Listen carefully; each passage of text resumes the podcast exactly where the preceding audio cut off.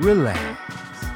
Those beats mean you're now listening to the very real people and places that supply your high. This is Grown Local with Billy Wayne Davis and Mike McGowan.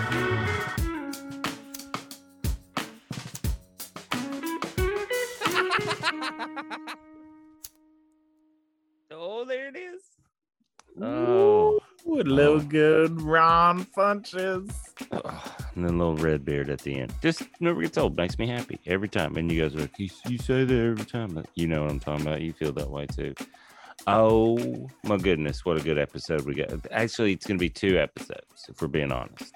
So don't be like, oh, when you get to the end, like there's some cliffhanger. Okay, just be prepared. There's because because some of these interviews we we did we we ran long because it's just fascinating what we're talking about and these people are super interesting and dynamic and we we didn't we didn't want to cut them short. We wanted to give proper time with them. So what we've done is we've cut them in two so you can enjoy them uh this one was really cool. Uh we walk in just can you set you want to set i mean there was snow on the ground and we and we went this was was this the first no this wasn't the first on location this was not the first on location but we we showed up and there was a self-defense class going on in the lobby i guess you would call it Well, it was weird because like we walk in the door, you just hear like a dude yelling, and it's the outside of the building is just like a brick building, looks like an office building. So you have no idea. yeah It's just chill, but you walk in and dude's just like, "Give me that, give me that," and yelling at us like, "The fuck is going on?" And then there was just the class there and some dude just, and I was he's like, letting "What them know how it's done. I felt safe. I felt safer just being Very near him. And then wanda james walks out striking just a presence. And i was like oh here we go. Uh we're about to get dropped with some some knowledge is about to get dropped some wisdom. You know she just had that someone walks in the room she has that kind of presence we're like okay yes to make an impact like that right after you had already had a dude shouting Mhm. when you walk into the room it's just like oh shit and if she planned all that you know even more respect but I just I don't think we should even mess around on this one. I think we should. Um, there's this. Well, we'll let him introduce himself. That's a he was a surprise guest that we were like, please come join us. Um, do the thing, just do the thing. ladies and gentlemen give it up for wanda james and tahir johnson um so yeah Are we starting or? yeah yeah Oh, we we're starting. can do Okay, it I know now, we're starting. After you, Miss James. Uh, Wanda James, uh, CEO of Simply Pure Dispensary, and on social, I am Wanda L. James on Instagram, on Facebook, on Twitter, and they kicked me off LinkedIn. So Yeah, that was so crazy. I went to tag you the other day, and I was like, "She's not here! Like, what the hell?" And I was searching. I thought it was something wrong with me. I, I swear, I looked for like ten no, minutes. No, no, no. They kicked me off. I want I want to hear his, but then I want to understand LinkedIn kicking you off. yeah. Um, and what's up, everybody? My name is Tahir Johnson. I am the Director of Social Equity and Inclusion for the U.S. Cannabis Council. Um, and on social media, you can find me at Ty Diddy um, on Instagram, Twitter. I'm still on Facebook. I'm still on LinkedIn. I'm not going to let them get me. I love LinkedIn too much. So That's so funny. So wait, how did you get knocked off of LinkedIn? Well, I tend to be very outspoken, and um, I've had two episodes with LinkedIn and racism and police. One happened during the January 6th insurrection. Um, they put me back on, and then the last week with you know every day I woke up last week there was a cop murder or a cop kneeling and and so when I put up things um, that expresses you know what I feel about where Black America is with policing and all the things that happen. Um, you know, the cops come out of the woodwork and just start on me, and I'm not someone that sits there and sits silently. And so when I respond back to these people in the same way that they respond to me, then more cops get on there, and I'm sure they keep reporting me. And so LinkedIn decided that somehow or another the black woman's voice was the problem and not the cops. But hmm. that's That- cool. That sounds about on par for America right now. It does. It does. I would say whole world if we're gonna be honest about it. If we're gonna be honest about it, Yeah. you know, and you know, and I was gonna sit there and start fighting with it. I'm like, why am I? You guys don't want me here, so fine, bye. Wow. Well, it's their loss then. Well, I told them I was gonna. I told the people when they kicked me off, you know, customer service, that I was going to talk about LinkedIn very bad publicly and very often. So we'll let them deal with it. We're doing it right now. Yeah. Here we go. let the onslaught begin. Fuck LinkedIn. We don't even fuck with it. exactly. Exactly. Grown local. We won't release any podcast on LinkedIn at all. I'm okay. I mean, we can do LinkedIn. That- That's more than. We yeah, we can. See, here's the thing. What you need to do is you get into their system, and then you get loud with it, and then they kick you off again, and then you get louder. Because I don't think they realize like kicking you out is a dumb move. It really is. You It martyr really is. motherfuckers, and It I don't know is. if you're familiar with history, but a cause loves a, mar- a martyr. Don't they? They love it. Don't they? Mm-hmm. Don't they? And then some people love being martyrs. So when you or they're setting you up to be martyrs. Yep. It uh, just read. That's all I want to. If, if Yeah. everyone would read more, s- stuff would stop, or at least slow down. Well, and the good thing about LinkedIn is I'm not looking for a job. You know, I'm a job. I'm, I'm a job maker. So since I'm Job not looking for a job, Right. you know, I'm, I'm I'm not concerned about LinkedIn. So How did you get to? You mentioned earlier before we were recording that you're from Los Angeles. Um, from everywhere, actually. My dad was military, so Okay. grew up overseas, um, and then back and forth to Colorado. So he went to, you know, Germany, Colorado, Germany, Colorado, England, Colorado, and so Colorado has been my home base um, growing up. So I went to high school and college here. Uh, then I joined the military. Uh, lived in New York City, Bermuda, Norfolk. And You got better stations than he did. I did. I did. Well, Germany was kind of cool, Yeah. you know. So Germany's kind of nice, but the Navy has better stations than the Air Force. So yeah, but they have harder jobs overall. But we have a place to sleep every night. That's and We're not in the dirt very often, That's so true. I'm okay with that. You? There are give and takes there are.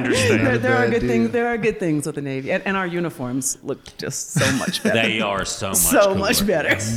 One hundred percent. Yes. So then I ended up in LA after the military, right in time for the Rodney King beating, and um, you know, LA, you know, became a young adult in Los Angeles, and so LA is home for me, kind of, and so was Denver. Yeah. Denver, LA. But you've been on like how did you I'm sure well, being in the military, when did you get a hold of cannabis for the first time? When I was 16. Sixteen. 16. So I have been a cannabis connoisseur um, for most of my life. And I know parents out there are just like, oh man, why is she saying this? But but here's the thing though. I mean, real talk. You, you know, um, I'm not a mom, but you know, your kids are going to drink beer. They're going to shoot wild Irish rose. Um, you know, and if I had a child, I would be thrilled if my kid became a fan of cannabis and not of alcohol.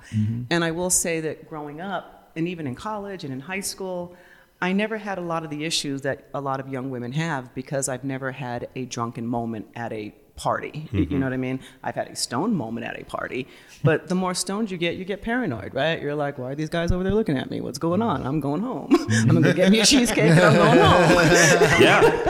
you know, so you find that, you know, a, a healthy set of paranoia, I believe, and cannabis um, maybe helped me avoid a lot of things that a lot of young women run into, you know, in college and high school situations. There's a comedian named Doug Stanhope who talks about uh, the reason you get paranoid when you do drugs is because you're not supposed to be doing drugs. They're illegal, so you should be a little paranoid. Which is like one of the best pieces of advice that I've ever heard about drugs. Where I was like, that is so. He's like, you. Should be he's a like, little paranoid. You should be a little paranoid because you're not supposed to be doing those things.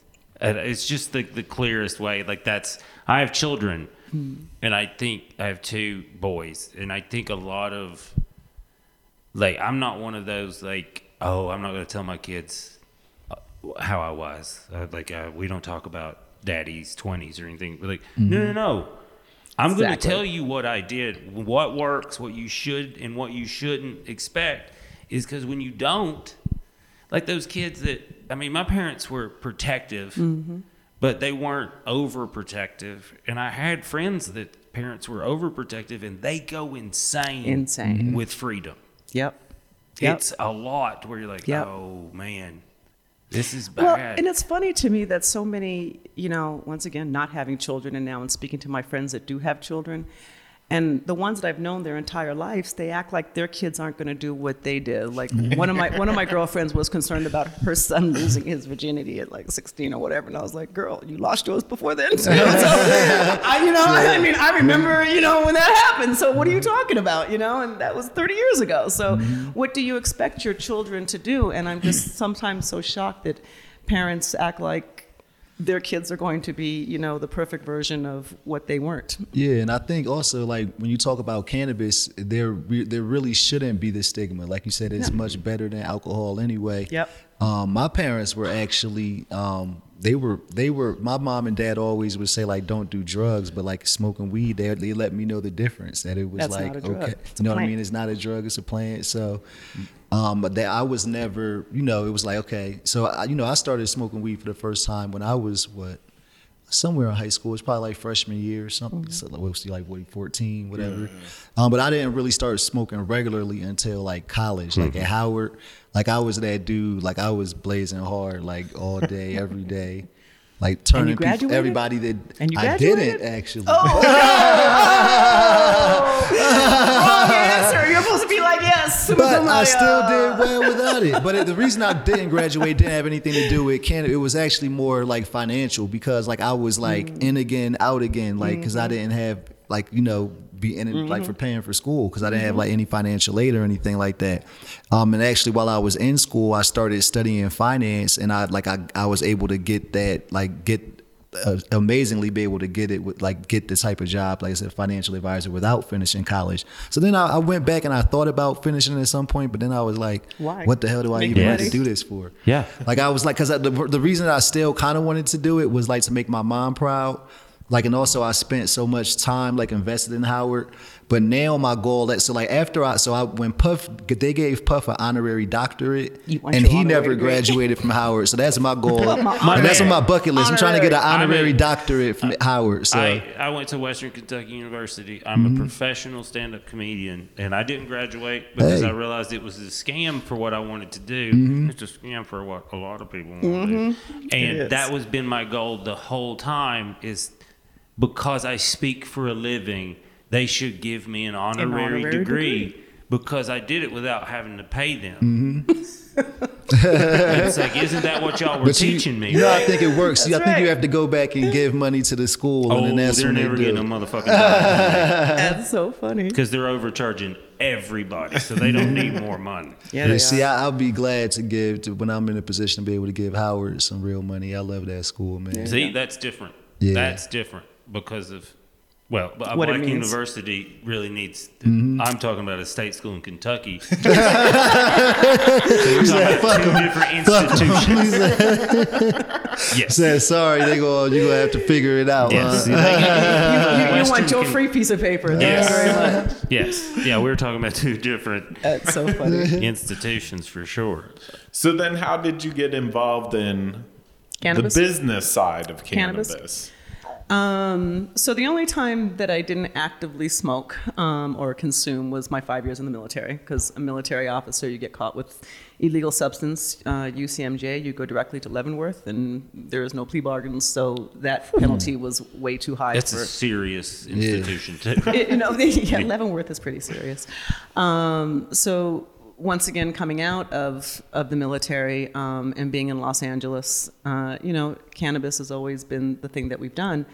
And when we left LA uh, and moved to Colorado, I had the great opportunity of meeting this tall, skinny guy uh, with big ears by the name of Barack Obama, who came out for a fundraiser. And uh, back then, early in his beginning the process, there was only Was he a 10 state senator then? he was a U.S. senator by yeah, that point, gotcha, yeah. um, but there was still only a few people in Colorado that were in the room. I, I don't remember, but it was probably less than ten. So kind of how we're all sitting around right here, and you know we're all sitting around with you know with Barack, you know, chit chatting about stuff, you know? but which was great though, because that's how you get to know politicians, right? Because if you're trying to get to know them once they're already there, you'll never get to the inside, you know? If you meet them, you know, before they're there, you get the chance to get to know them. And um, I had the opportunity of being on his National Finance Committee. Wow. And so we knew that after he won office, that the Ogden memo was coming out that would have allowed, you know, states to to do their thing. And during this whole period, um, my younger brother, who I had met uh, a couple years before, uh, I had found out that he was in prison for uh, possession of about four ounces of weed. And when he first met me, because we That's were raised, less than a thousand dollars, you guys. yeah. That's less than a thousand dollars. Oh, less than 164. I mean, this is back in the day, right? So this was remember lid, so that was forty dollars, thirty dollars, twenty dollars a, a dime, right? When my dad talks So about it. he and his so he and his four friends got together on a, on a Friday night, you know, and they all put up forty bucks, and he went in and grabbed the you know four ounces of weed for everybody, and weed guy threw in a little bit extra, and uh, you know my brother got popped with the whole four ounces of weed, and so he ended up getting a ten year sentence for cannabis, and four of those years um, he spent in a privatized prison system in, in Texas. And my brother, my black brother, picked cotton in Texas for four years to purchase his freedom.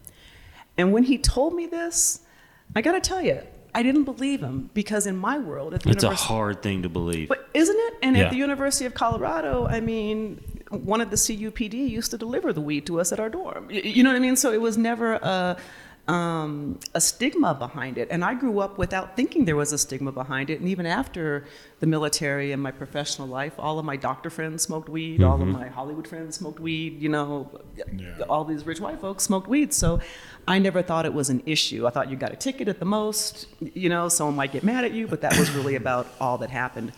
So when we found out that the state was going to allow people to open up dispensaries, um, politics was my game, and it always has been. And we wanted to open up a dispensary to be political. Now, my husband is a serial entrepreneur, so we knew it'd be a good business.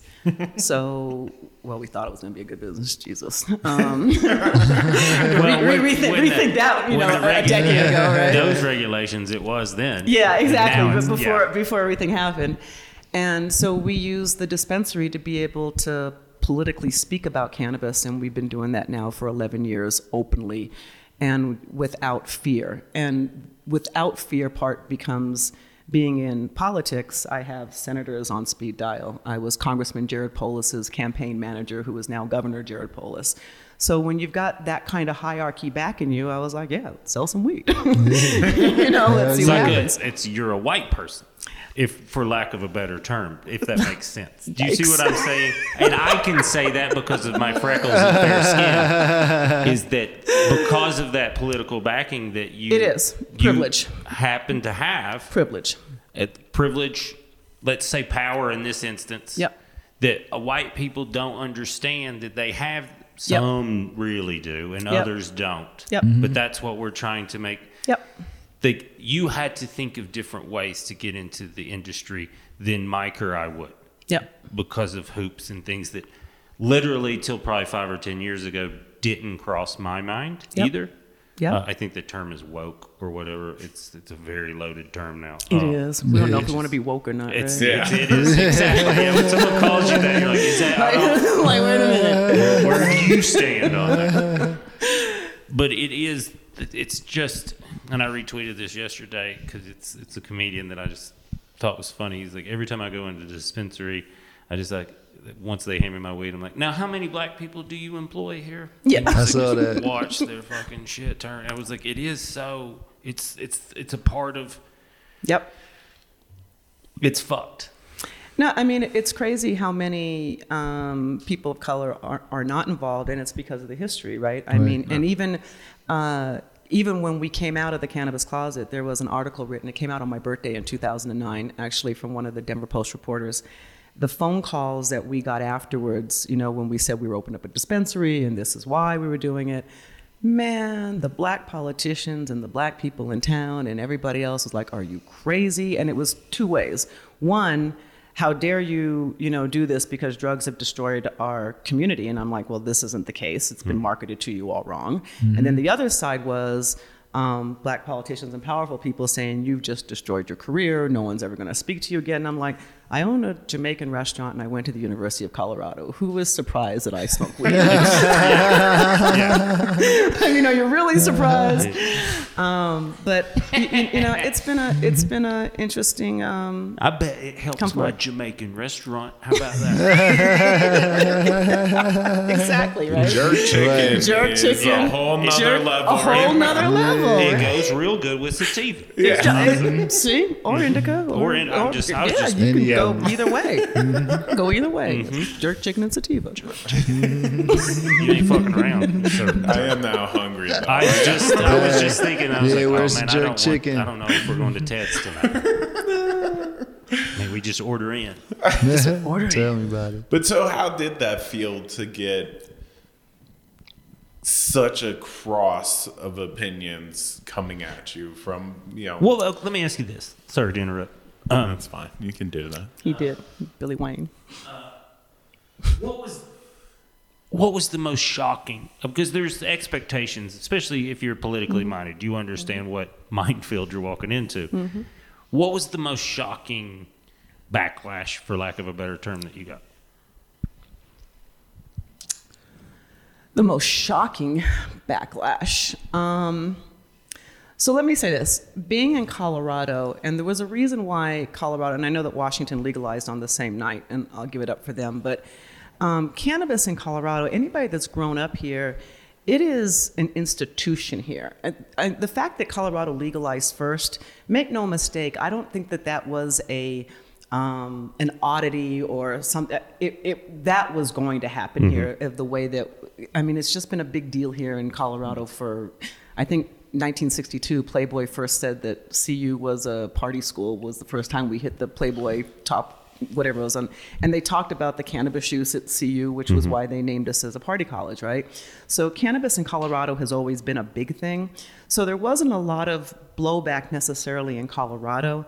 Um, but what i found most interesting though was quite frankly was the response of law enforcement in colorado about cannabis. And even to today you, you know every year you know the cops say that they need more and more money to be able to handle the cannabis issue because now it's legal. What? exactly right. So, I, I mean, and the the swift response of, I mean, we were raided, people being raided in, in Colorado, which I found really kind of crazy, given the fact that we've been growing, not we, but the collective we have been growing in Colorado for hundred years, and nobody got raided. But the minute it gets legal, all of a sudden everybody's getting raided. So I think that I found the, the law enforcement reaction to the legalization of cannabis probably some of the most shocking. But telling to where they're Yeah. To where they're really they're What the deal is. Yes, Well, it's very telling. I had a Mm-hmm. friend of mine. He's a. He, I don't know exactly what he does now, but at the time, uh, in law enforcement in Tennessee, and I think it. He for a while would fly in the helicopters and point it out. You know, Mm-hmm. The fields. and I would make him wear this shirt I made that had a pot leaf that said, uh, "Laughter's the second best medicine."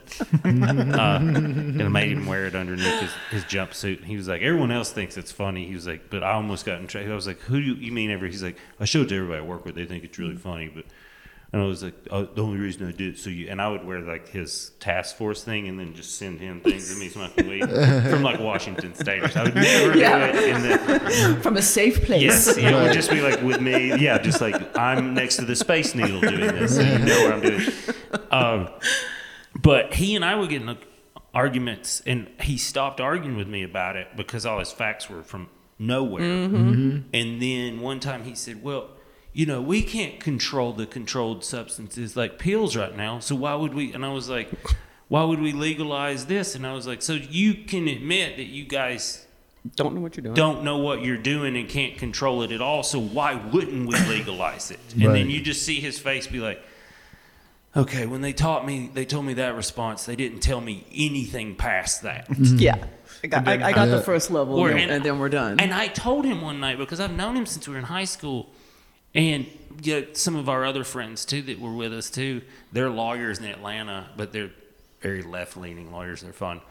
Uh, I told him, I looked at him and I was like, listen, as your friend, you can tell me right now that mm-hmm. you have to have this position because it's your mm-hmm. job.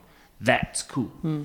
But as your friend for a decade now, when you say it's not, it makes me think you're crazy. Yeah.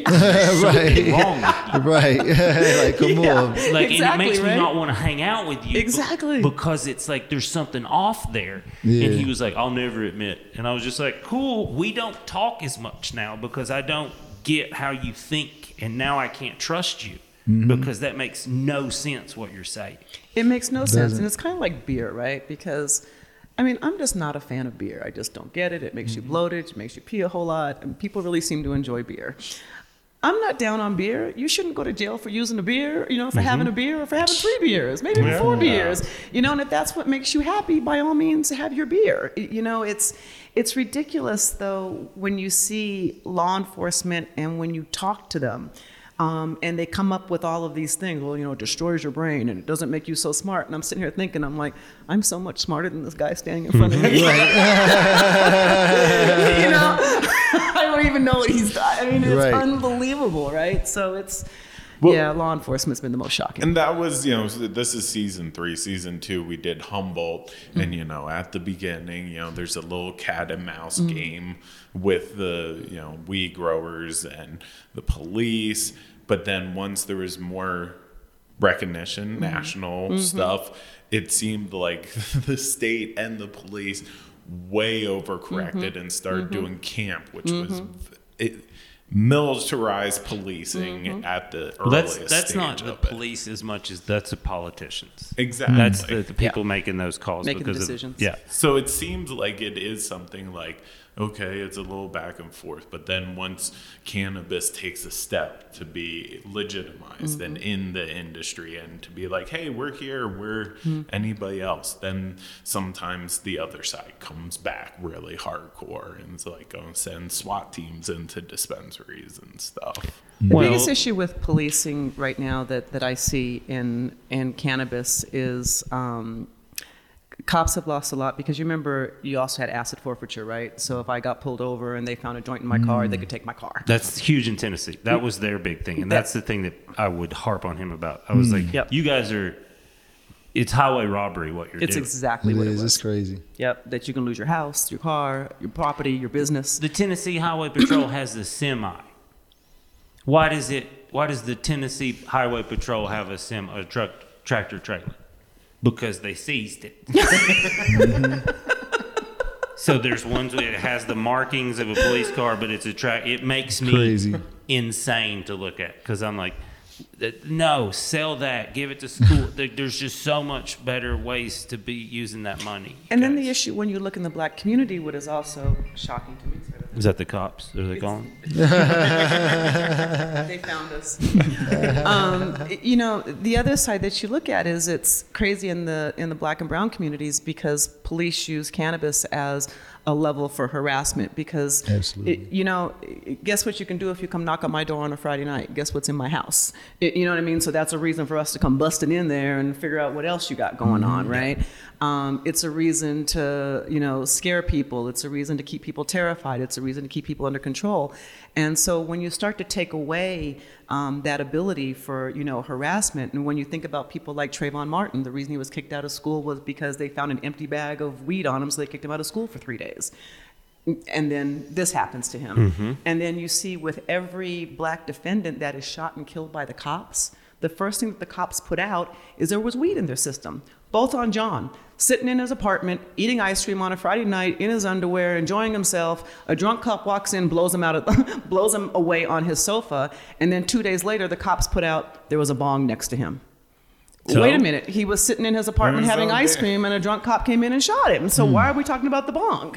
You know, so it becomes something every time. You know, for cops to discredit somebody over it, and it's amazing to me that the United States um, community of people buy into the idea that you must be a bad person because you had a bong in your house. It's hmm. it's not even it's ugh.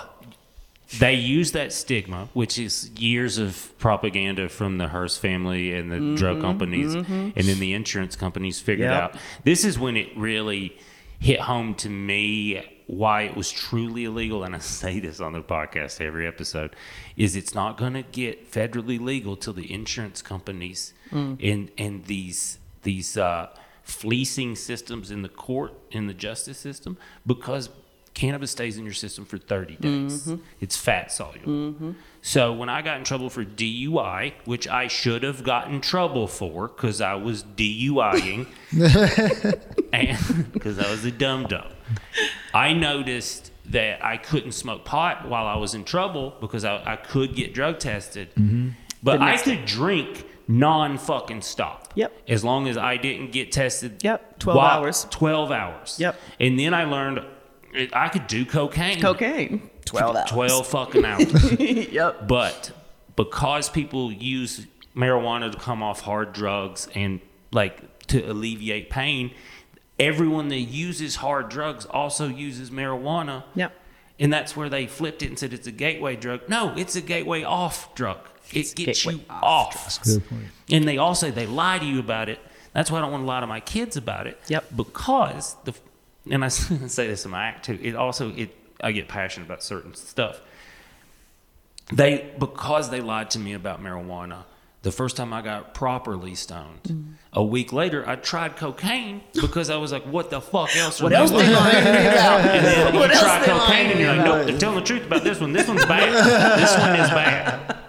But they shouldn't lie about the other stuff because of this. What's I'm not. I thank God I'm smarter than most and was at myself to be like, this is bad. Yep. No one should be this confident ever, Ever.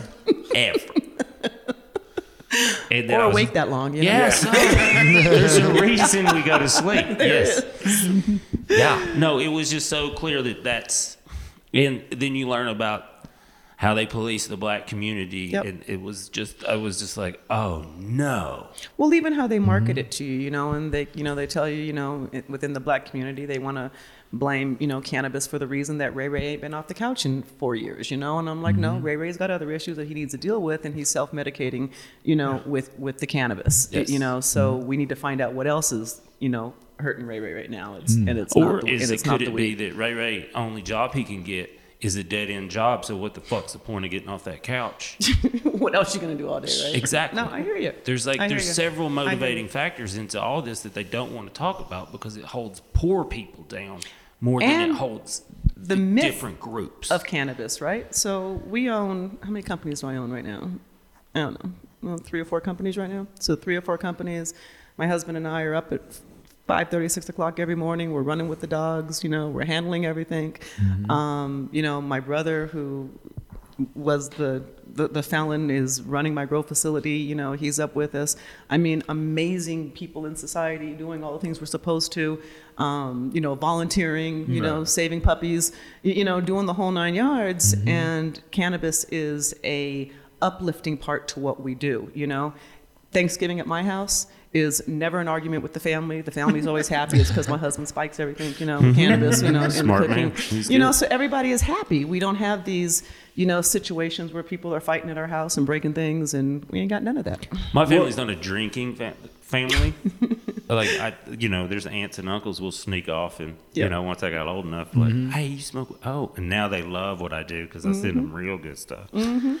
They're reaping their early, sowing the seed to me, but that drama of alcohol. Yep. There was never like hearing other people's family drama about Thanksgiving and stuff, and I was like, I just don't. We don't have that. We don't have that problem. We're just Like- smoking weed. Well, well, not everybody. just like yeah. a couple people after everybody else goes to bed. Mm-hmm. But like you know, you'd hear other people like so and so, dad and the uncle got in a fight, and you're like, why? Like, well, they were they've been drinking. They were all day. drinking all day long. It's Oh, is it. that's oh well, no shit. Yeah, but alcohol, everybody loves it. You know, it comes in fancy bottles, and you can buy a whole bunch of it at the liquor store.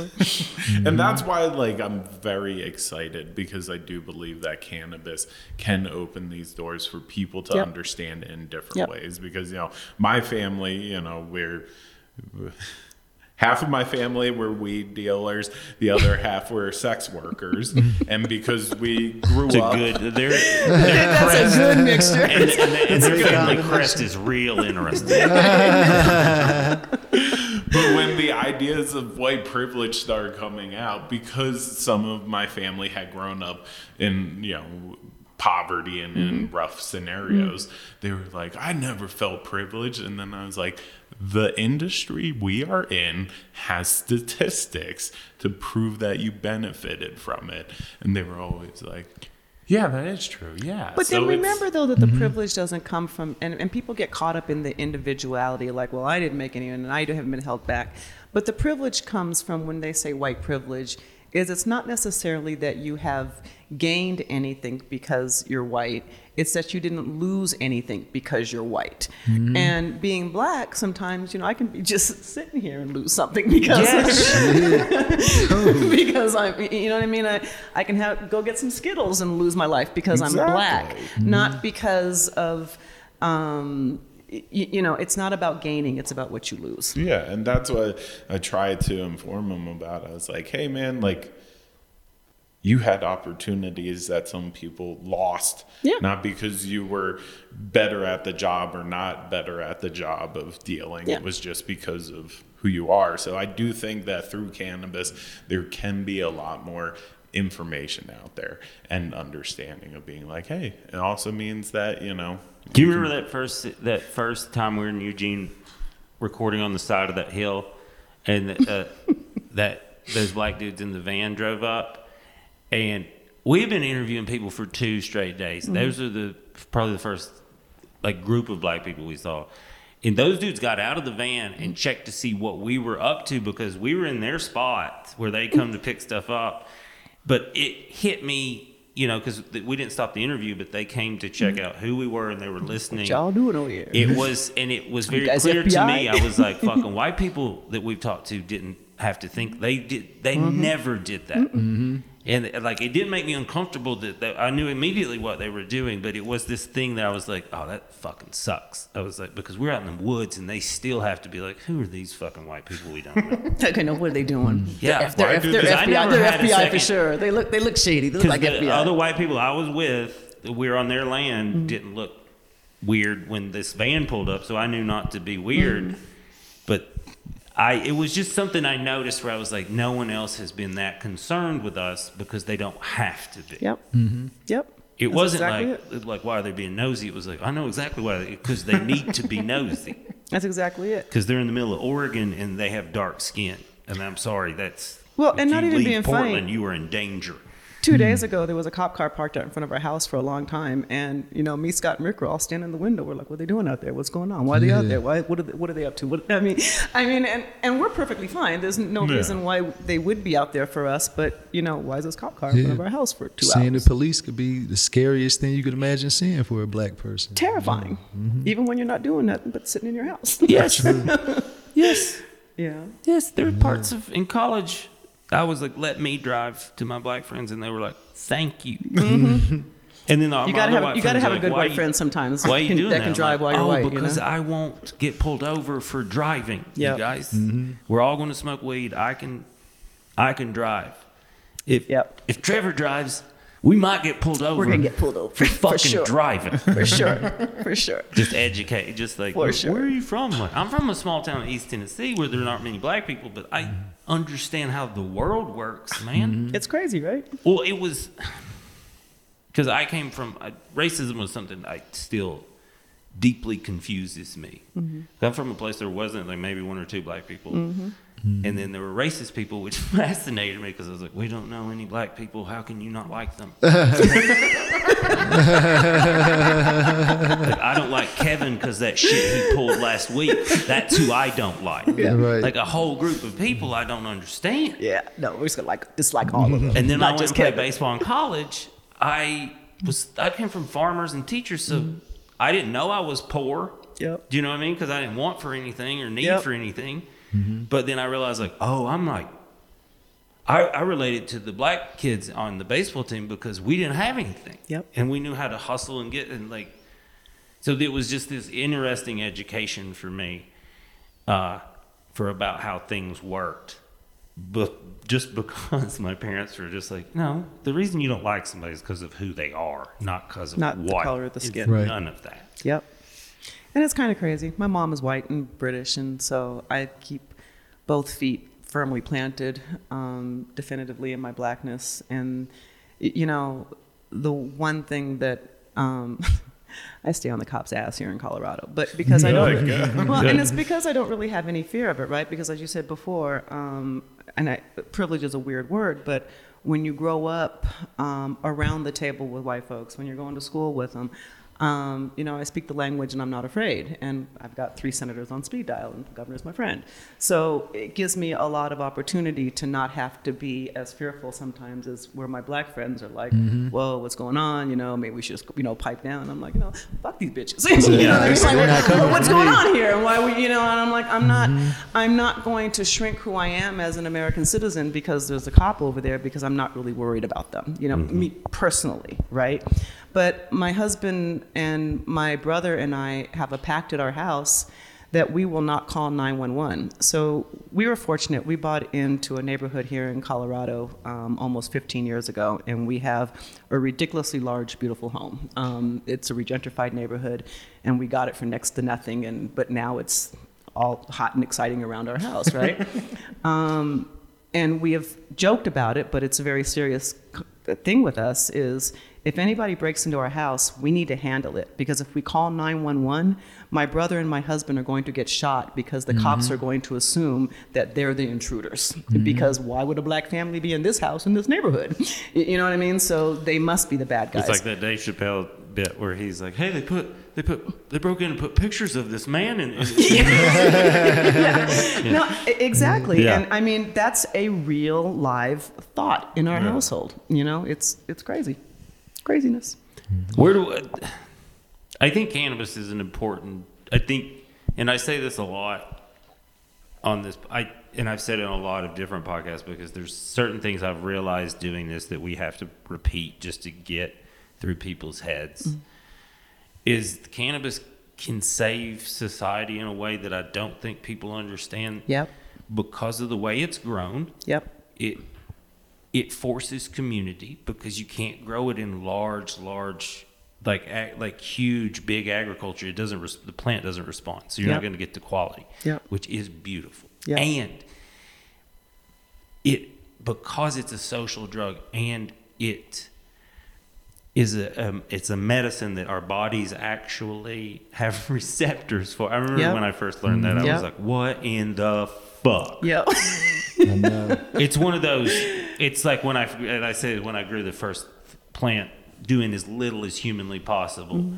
and I was like, I basically grew that on accident, and it was illegal for a hundred years. That's crazy. Did it work for you when you? Because I tried to grow a plant when I was in high school, and it grew, but it never budded, and I I, didn't my- understand why it I was didn't my, bud. I'm I like, was in my wrong- what's wrong with thirties. No, no, no, no. Oh, I okay. was Oh, you- terrified to do anything like Yeah. that. Because, uh, ju- yeah, just because my I just didn't want to make my mom mad. Um, and then I became a professional stand-up comedian, so that didn't last long. Uh, not wanting to make her mad. Made her real mad. And yeah, for a long time she just said I talked for a living. I was like, "There's more." Well, there's not a lot.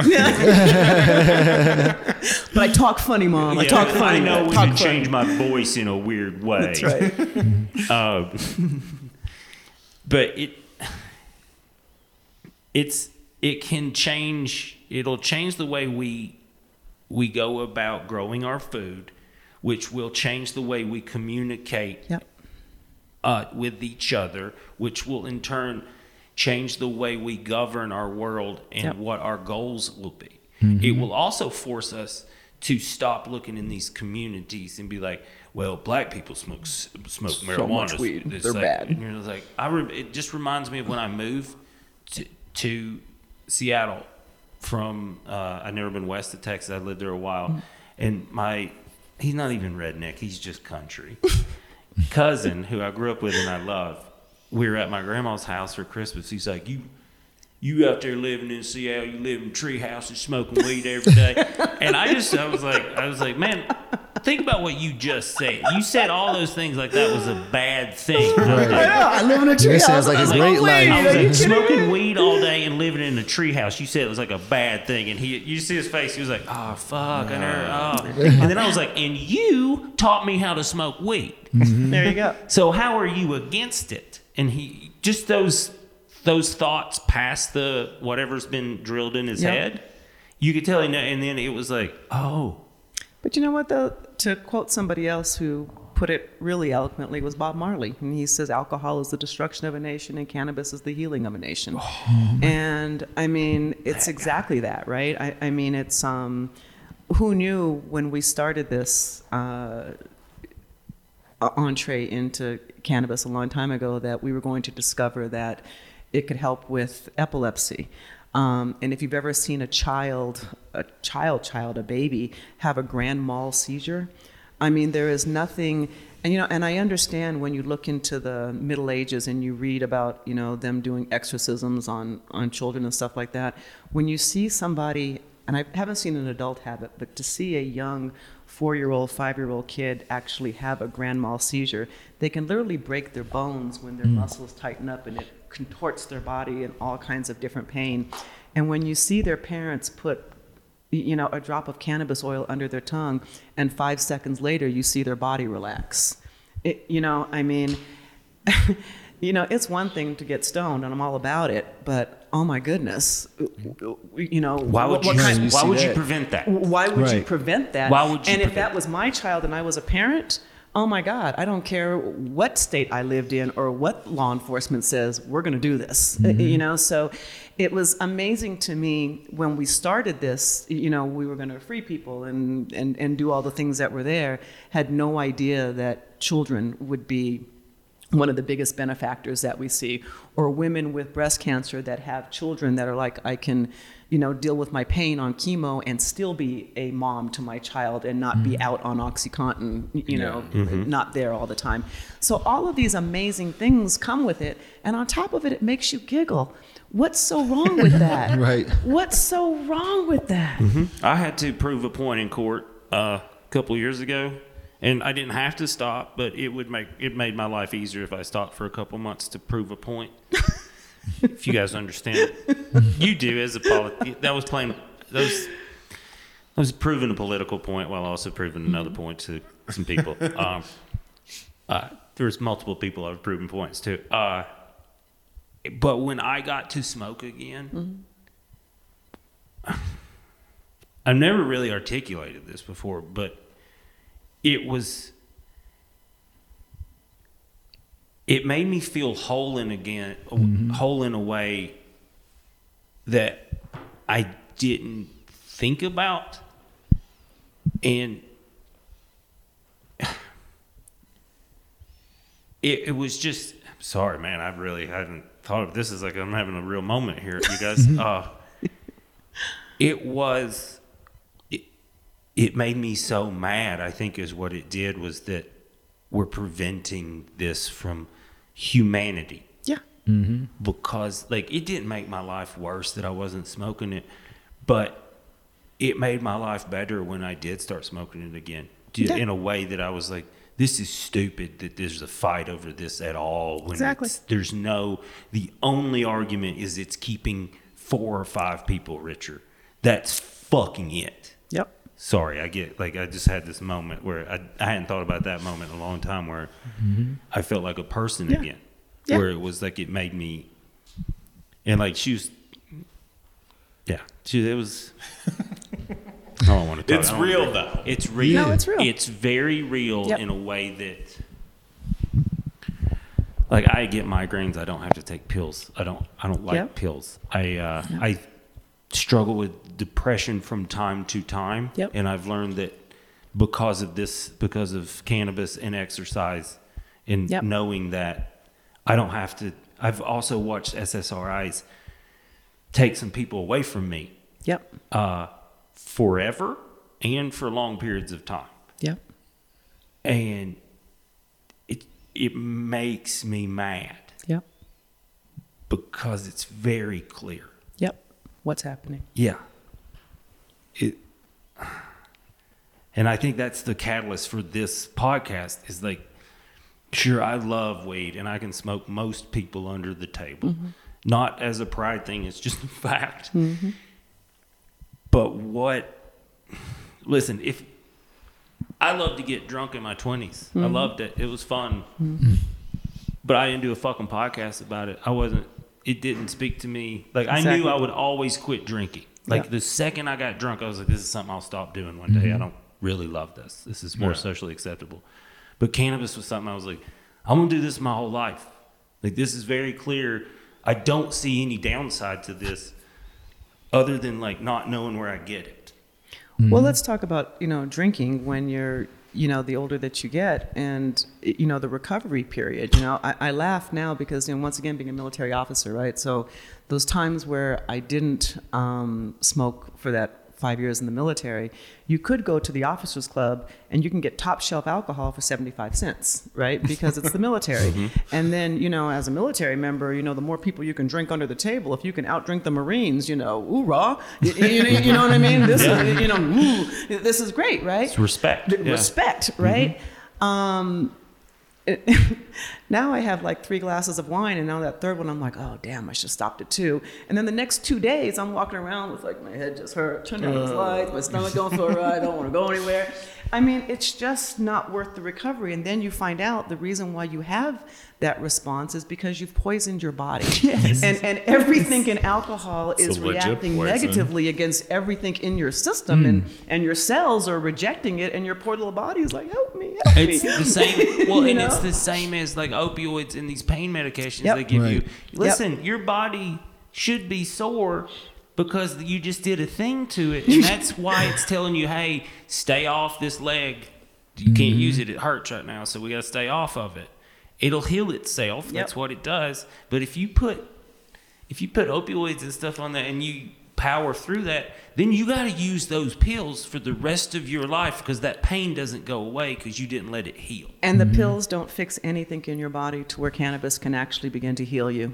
But Thank the you. pills, all they do Regenerating is cells. You don't Yeah. have opioid receptors. Yeah. Never heard of that That's, one. that's yet. and they would know if you Opioid did. We would all know about that. Yeah, yeah. That slacker family, but like, let You me know? tell you about opioid you receptors. know. Um, Opioid how are we doing? Okay, I just gotta because the way we cut this off, we're at fifty right now. Um, we could do. I, I would like to ask more about your job. Let's do title. this. Let's Okay. do this. Let's. I'm gonna. I'm gonna pause. Oh, right? Like knowledge. Uh-huh. Like knowledge. There's knowledge coming out. You guys, uh, we're having fun. Um, tune in next week to hear the rest from Wanda and to hear. And uh, check out our new bumper at the end here. Pretty cool. Right? Grow your own, you guys. We love you. Thank you for supporting us. God damn. You guys are the best. Love you guys.